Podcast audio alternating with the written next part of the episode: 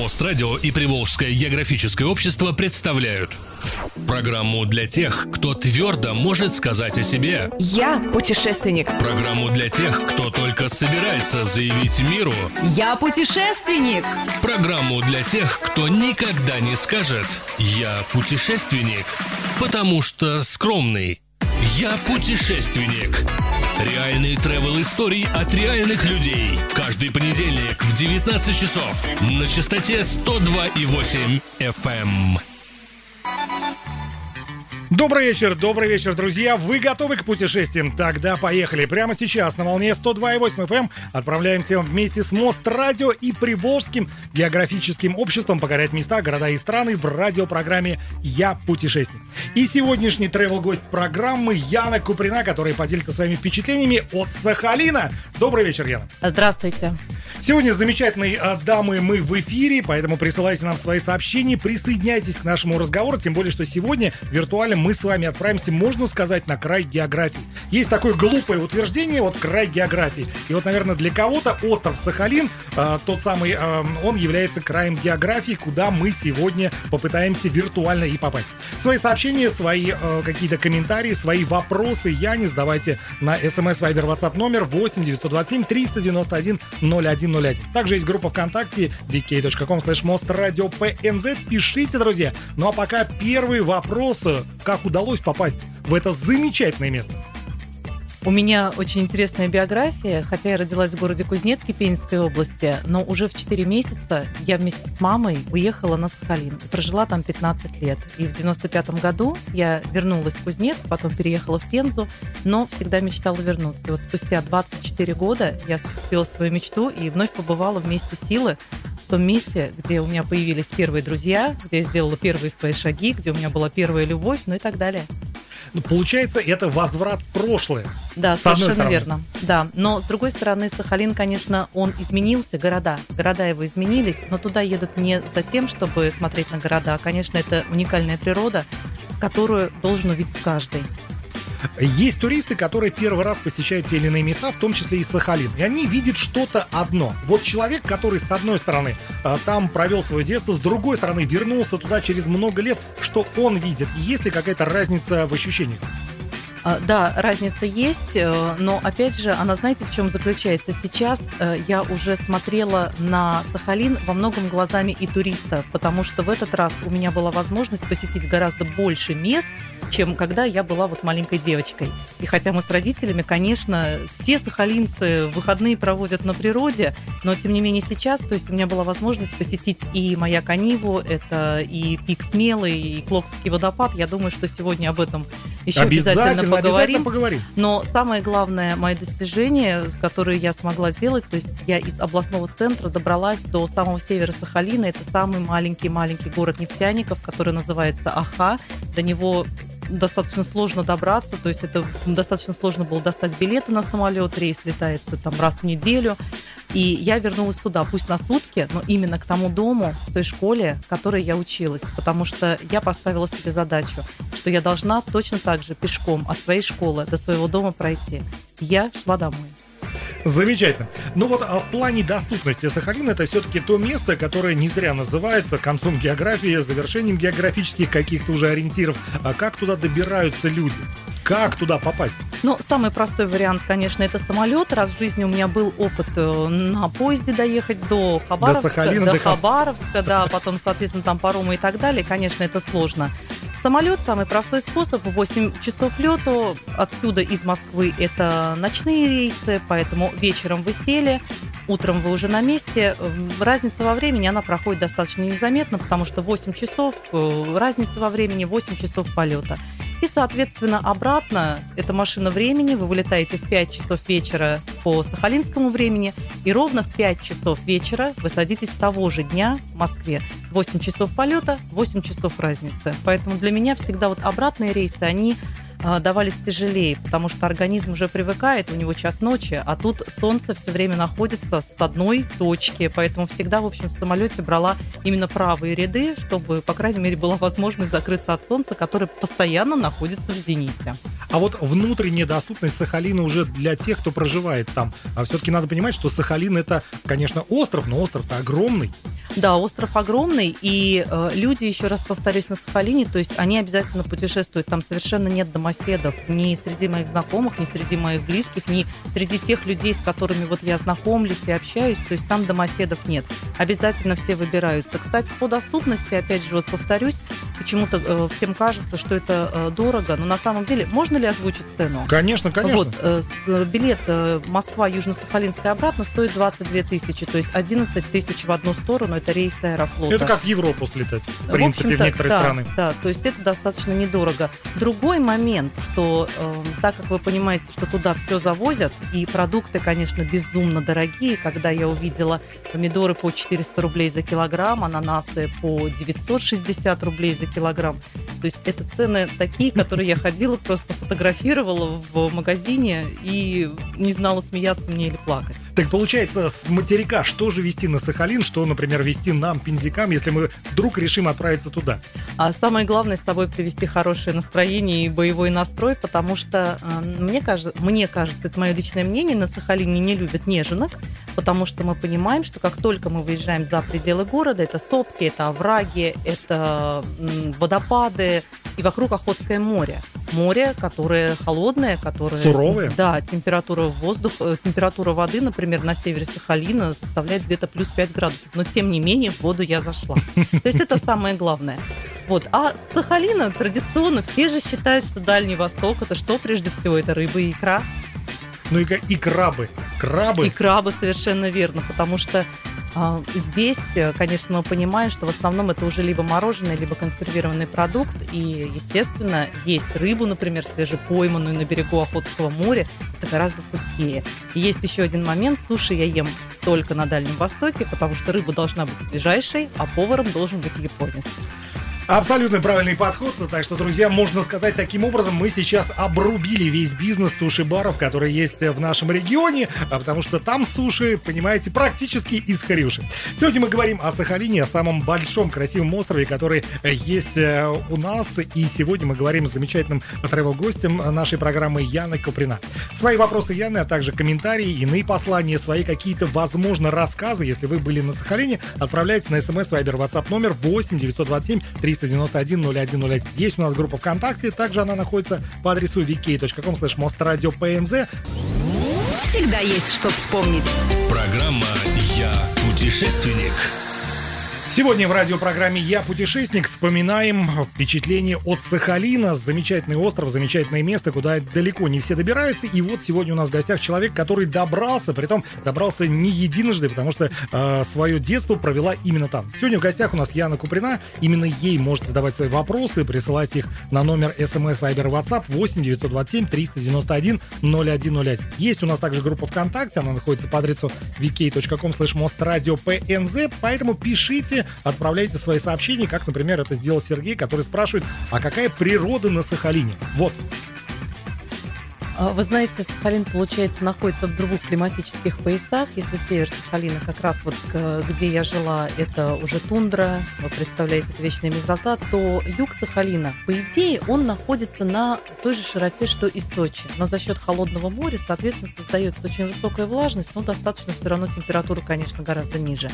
А, Потому что теплые зимы, мягкие зимы, но, тем не менее, прохладные И Чурчел лето. не продают. И Чурчхелу не продают, это точно, потому что, опять же, повторимся, на пляжах продают немножко другое. И километры, километры, десятки километров пустых пляжей, потому что люди, конечно, не имеют там возможности купаться в море, только самые смелые, поэтому э, там можно выходить и именно гулять.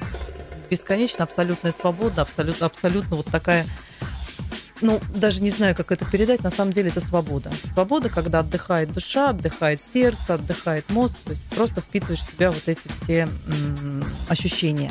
Ну и второй момент, то есть если мы говорим о областном центре, он окружен сопками со всех сторон, периодически приходится, конечно, объяснять, чем отличаются сопки от гор или от холмов. Ну, давайте скажем, что сопки это нечто среднее, и как раз город находится в кольце этих сопок, поэтому э, в городе тоже повышенная влажность, и достаточно часто э, в Южно-Сахалинске можно увидеть, как летом на солнышко обязательно люди достают постельное белье, подушки, одеяло, чтобы вот это вот все просушить. Просушить, потому Да. что влажно. Да, совершенно верно. Мы не увидим там, так как, например, в Волгограде, где на каждой абсолютно квартире обязательно кондиционер, то есть там такого нет. Там вот именно вот э, так делают.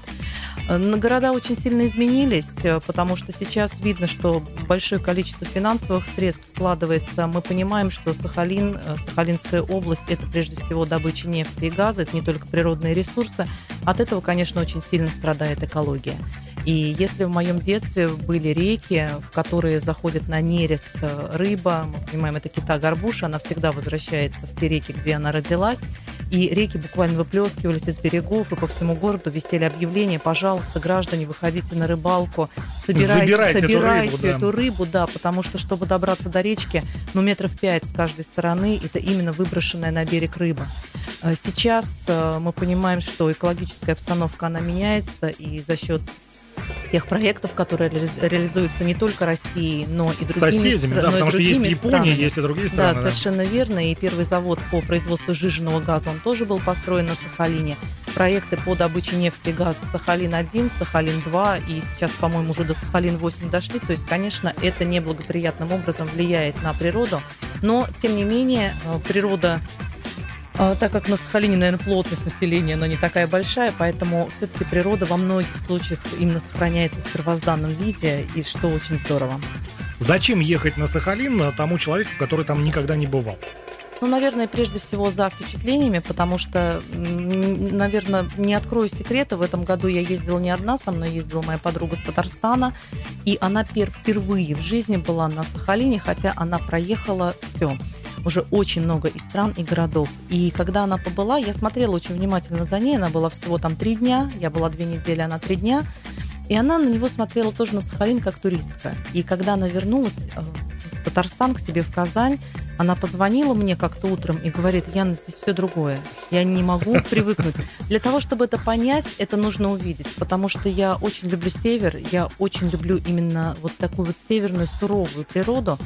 Поэтому она очень сильно отличается от нашей, конечно, Пензенской области. И когда я приехала в 95 году в Пензенскую область, меня привели в лес, сказали, это лес, мы приехали за грибами. И я говорю, какой же это лес? Это лесопосадка, наверное, потому что мы уже привыкли к бурелому, вот к этому, что нужно в лесах пробираться, что То есть густота леса лесов, совсем другая. Конечно, то, что погулять в лесу, можно просто погулять, собирать землянику. Там, конечно, нет.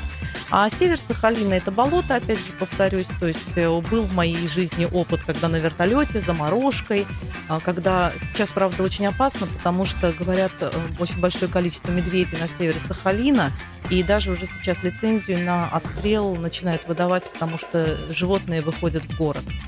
То есть не полюбилась им морожка, они решили где-то покормиться в других местах. Ну, э, в детстве, когда мы с э, моими одноклассниками ходили, от города отходили, ну, небольшие походики, вы представляете? То есть заячьи лапки на пеньках мы находили. Это, это правда. Надкусанные слегка. Да, было такое. Но почему-то не боялись. Владислав Беляков пишет, «Уж- ужасно далеко и ужасно хочется, конечно, я не привет. Спасибо большое, Владислав. Очень приятно слышать от вас э, вот ваш привет, вашу весточку. Но продолжаем мы виртуальное путешествие по Сахалину. И следующий вопрос, который хотел задать, э, это, конечно же, о местной кухне, которая впитала в себя не только э, местную сахалинскую кухню, но и наверняка японскую, о которой мы уже немножечко чуть-чуть говорили. А, Да, э, есть отдельные рестораны китайские, корейские, японские. На Сахалине огромное количество корейцев живет, которые уже ассимилировались, очень много смешанных семей. Уже никто на это давным-давно не обращает внимания, потому что даже в начале 90-х моя бабушка была учительницей начальных классов, и последний класс, который у нее был, в нем было 20 человек корейцев и всего 5 человек русских. Естественно, это наложило определенное впечатление. Я э, попала в просак в этом году, потому что обычно, приходя в ресторан национальной кухни, я выбираю м, самое экзотическое блюдо исключительно по названию. Это, ну, вот такая вот у меня привычка есть. А Здесь я потерпела полное фиаско, потому что, когда я открыла меню в корейском ресторане, все блюда были крайне оригинальными.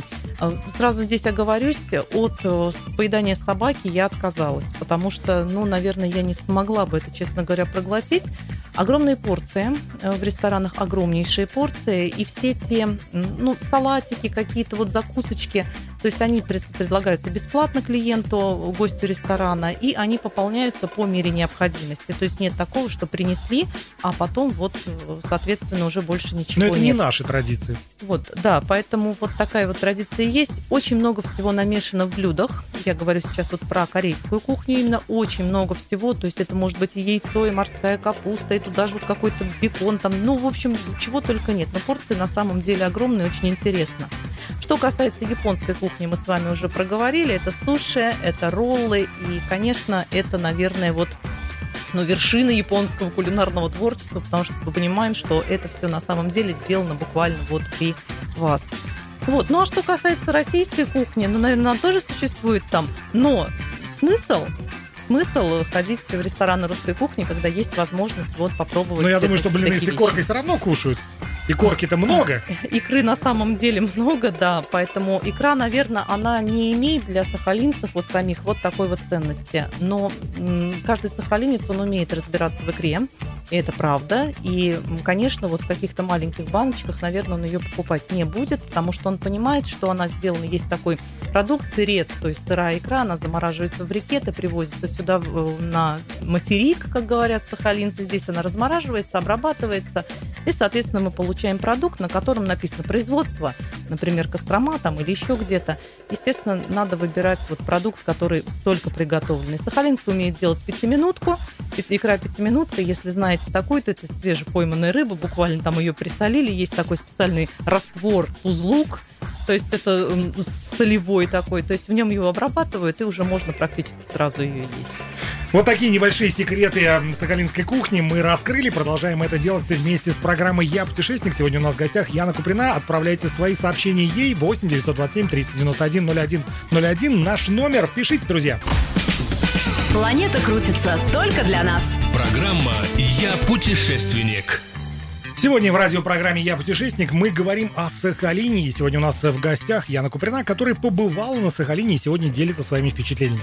Присоединяйтесь, друзья, пишите свои смс, вайбер, ватсап сообщения на номер 8 927 391 0101. Есть также группа ВКонтакте wiki.com slash mostradиопнз. Можете отправлять свои сообщения и там, как, например, сделал это Николай, который спрашивает, а сколько стоит на Сахалине красная икра? Красная икра стоит, ну, дорого, наверное, две с половиной тысячи, около двух с половиной тысяч килограмм, две тысячи триста, две тысячи шестьсот, но многие же не покупают сахалинцы икру в магазине, потому что у каждого нет-нет, да есть знакомый рыбак, который привезет. Вот, поэтому вот так вот. Ну, в общем-то, по сравнению с нашими, наверное, пензенскими ценами, это недорого. Ну, раза в полтора, наверное, получается дешевле, если я не ошибаюсь. Но надо понимать, что и корка-то совсем другая. Да, не и- замороженная, не вот с жидкостью, не с водой, а настоящая, одна Да, одной. совершенно верно. Да, икра, потому что она должна лопаться. То есть там не должно быть как раз вот о чем вы говорите. То есть такой икры быть не должно. Поэтому там даже норма посола, она меняется. И второй момент, когда говорят, нам сюда привозят икру и говорят, что это свежее, например, в январе, мы должны очень четко понимать, что рыба на нерест идет два раза. Это и конец июня, и это сентябрь. Сентябрь, октябрь. Ну, свежая же, конечно Вот, же. соответственно, да, когда мы говорим в январе свежее, но это небольшое лукавство.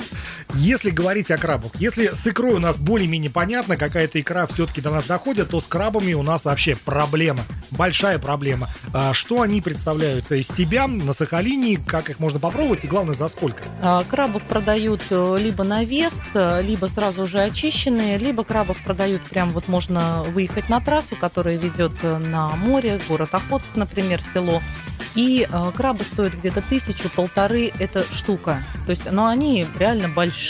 Это краб должен быть вот таким. Ну, чтобы- где-то он там от полметра и выше. ну, конечно, что это не креветка, которую вот мы высасываем буквально. Вот, то есть э, это краб, из которого в клешнях, в клешнях можно ковыряться вилкой.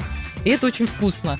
Вот, поэтому на самом деле крабы, они э, отваренные и замороженные, потому что краб, я была в сентябре месяце, в сентябре идеальный вообще, наверное, сезон именно для посещения Сахалина, потому что не такое большое количество дождей, теплый сезон, и поэтому на солнце, конечно, их замораживают, поэтому вот э, покупаем сразу. Ну, он тает очень быстро.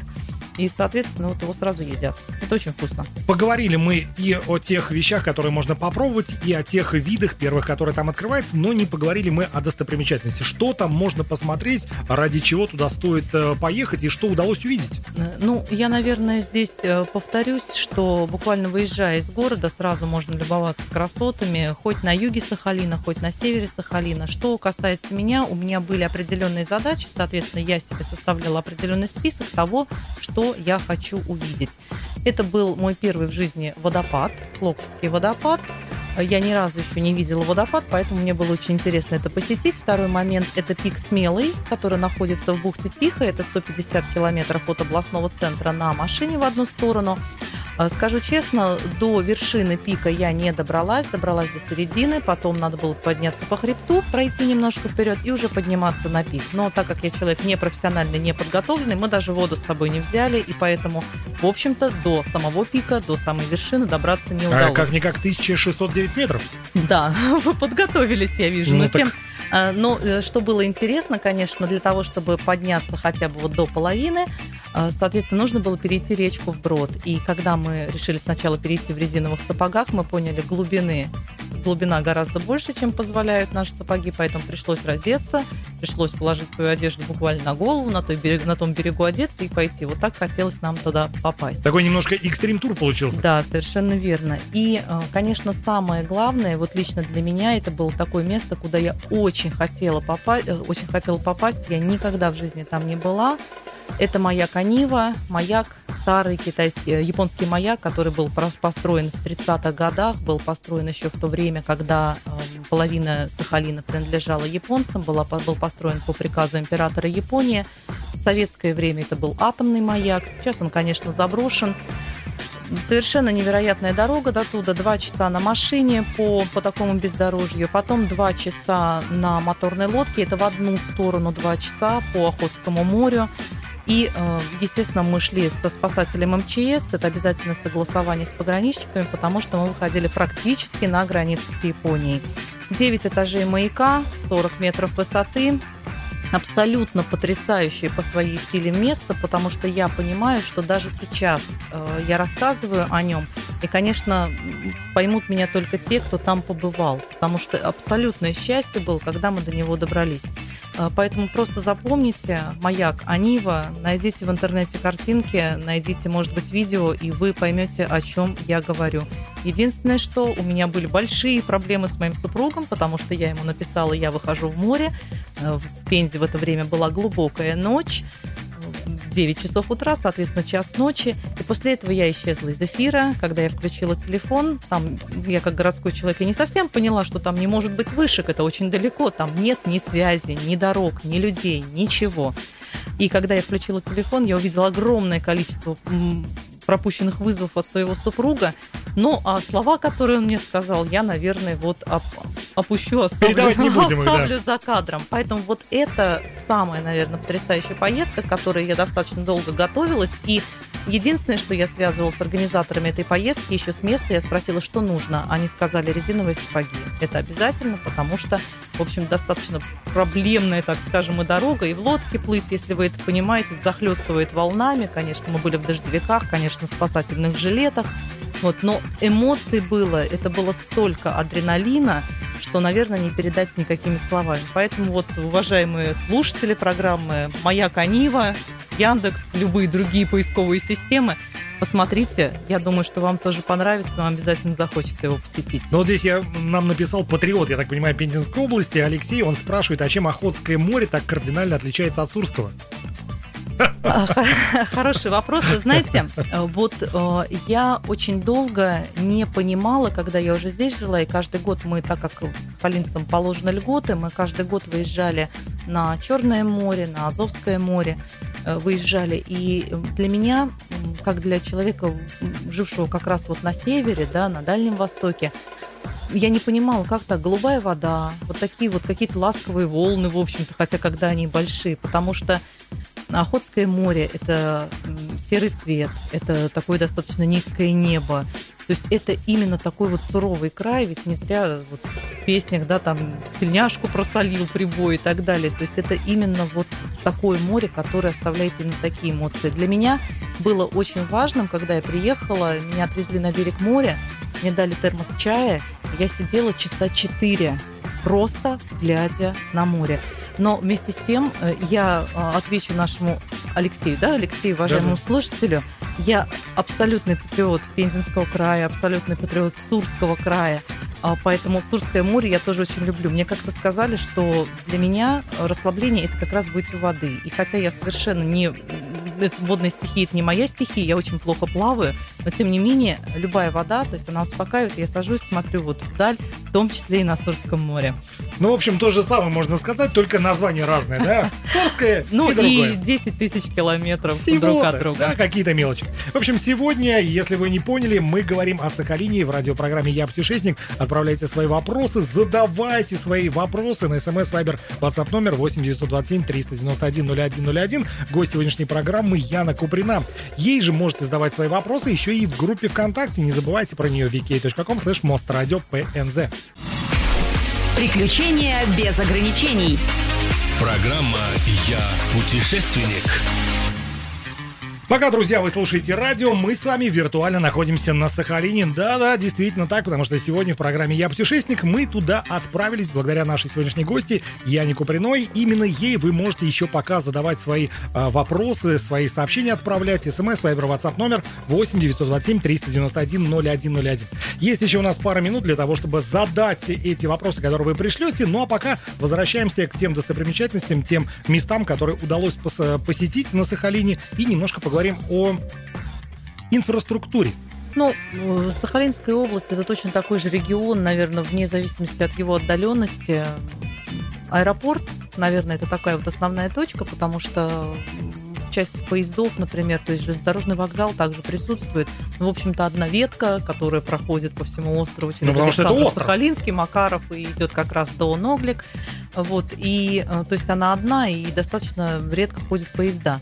Вот, поэтому основное это аэропорт. Точно так же действует такси, точно так же действуют автобусы, маршрутные такси. Единственное, что, конечно, э, вы очень редко будете там встречать наши русские машины, как мы их называем. Ну, максимум, то есть это Нивы, периодически попадаются точно такие же маршрутки, газели, которые у нас ходят. Но это надо понимать, потому что Япония гораздо, близко, правда? Конечно, конечно. Гораздо проще, гораздо дешевле найти деталь для машины, найти вообще, в принципе, машину, это будет гораздо дешевле и выгоднее привезти ее именно Япония, Китай, Корея.